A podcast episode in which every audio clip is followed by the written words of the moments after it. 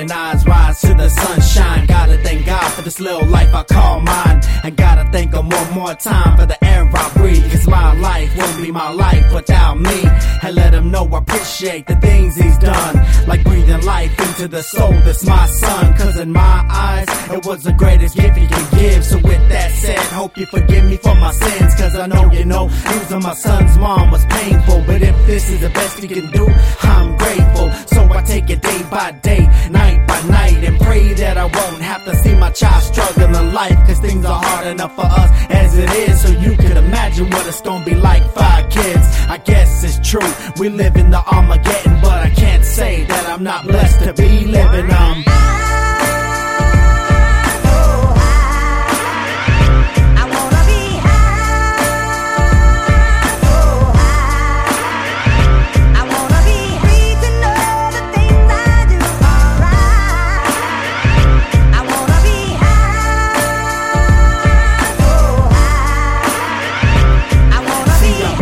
a lot in my life, I've seen so many things. Seen loved ones die, but new life they bring.